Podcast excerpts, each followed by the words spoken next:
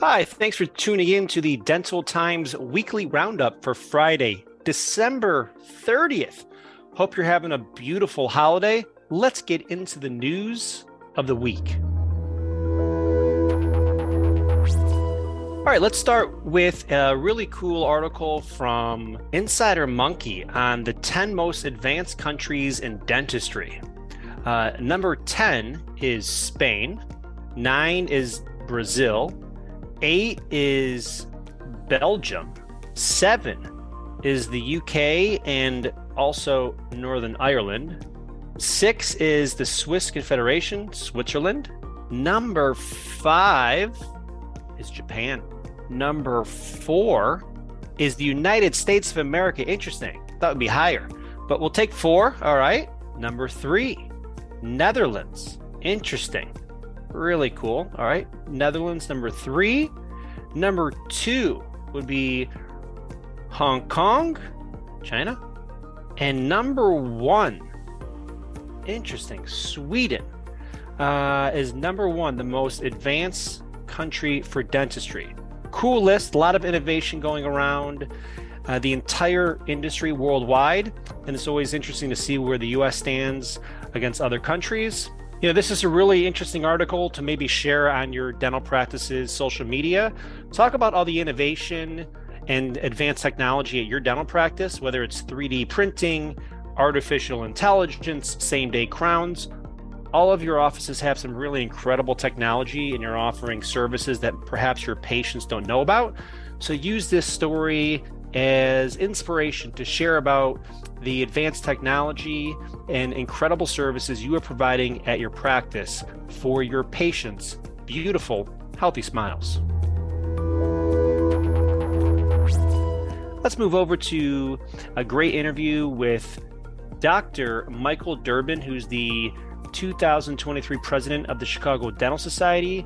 And uh, Dental Tribune did a great piece on this. Uh, the title of the article is Midwinter Meeting is a must attend event that is a one stop shop.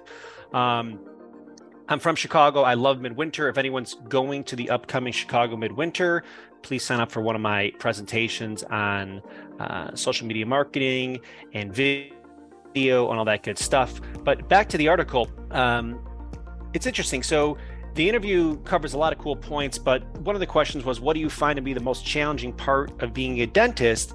And Dr. Durbin says one of the issues with the many techno- technological advances that have taken place over time is that it can be difficult to incorporate some of these new technologies into the systems we currently use at the office.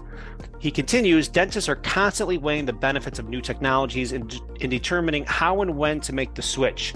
In the end, we make this decision based on how we can better treat our patients and continue to, to and continue to provide high quality care. He goes on to say this is one reason why the exhibit hall at the Chicago Midwinter Meeting is such an attraction to dentists around the country. You get to see, learn about, and try out the latest technologies to decide whether a product or service is the right fit for your practice really interesting because we started this uh, weekly roundup with the advanced technology and the innovation in the worldwide dental, dental industry.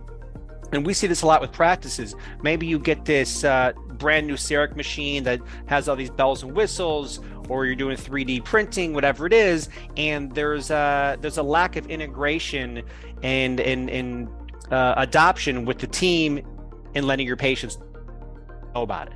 So, this is really important if you are investing the time, energy, and resources to get the latest and greatest technology at your practice.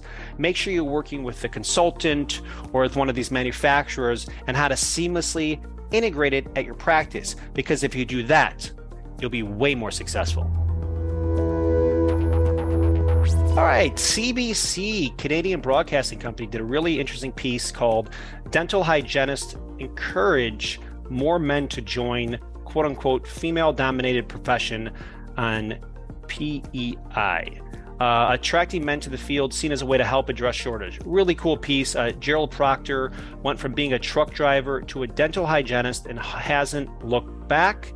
Um, it's just great to see such diversity in the dental industry and uh, just really cool things going on uh, around the worldwide dental industry. And he talks about how he loves treating patients, providing uh, patients with beautiful, healthy smiles. He talks about the, the teamwork and just being a part of dentistry is, is really an honor. Um, and also, the demand for dental hygiene services has really increased, which I'm sure a lot of you listening know about. So, great article by the CBC. Very cool. In international dental conferences, coming up next month is the International Conference on Orthodontics and Implant Dentistry, the ICOID in Amsterdam. That looks very cool. Um, you got the International Conference on Dentistry in Paris, France, also next month. And you have another international conference on cosmetic dentistry and whitening in Istanbul, Turkey. So, a lot of international conferences coming up around the world. Very cool. Check out Dental Times for more listings on conferences near you. In stocks, uh, recently, Modern Dental Group stock is up 45%. Uh, great article uh, entitled Could Fundamentals Be Driving the Momentum? And uh, Modern Dental Group uh, is an investment holding company, and they have uh, production and devices in Europe, China, North America, Australia, and in, internationally. Uh, great performance, market cap of $2.4 billion, and their last price uh, on the Hong Kong Stock Exchange is $2.39 very interesting to see all these worldwide dental companies how they're performing in this economy. Good stuff. This weekly roundup is brought to you by Dentainment. Yes, Dentainment, a digital marketing agency and consultancy for practices around North America, providing websites, SEO, social media management, marketing consulting, plus much more. Visit dentainment.com. Big thanks to everyone for tuning in to this weekly roundup. Keep up the inspiring work and have a beautiful holiday and happy new year that's filled with smiles.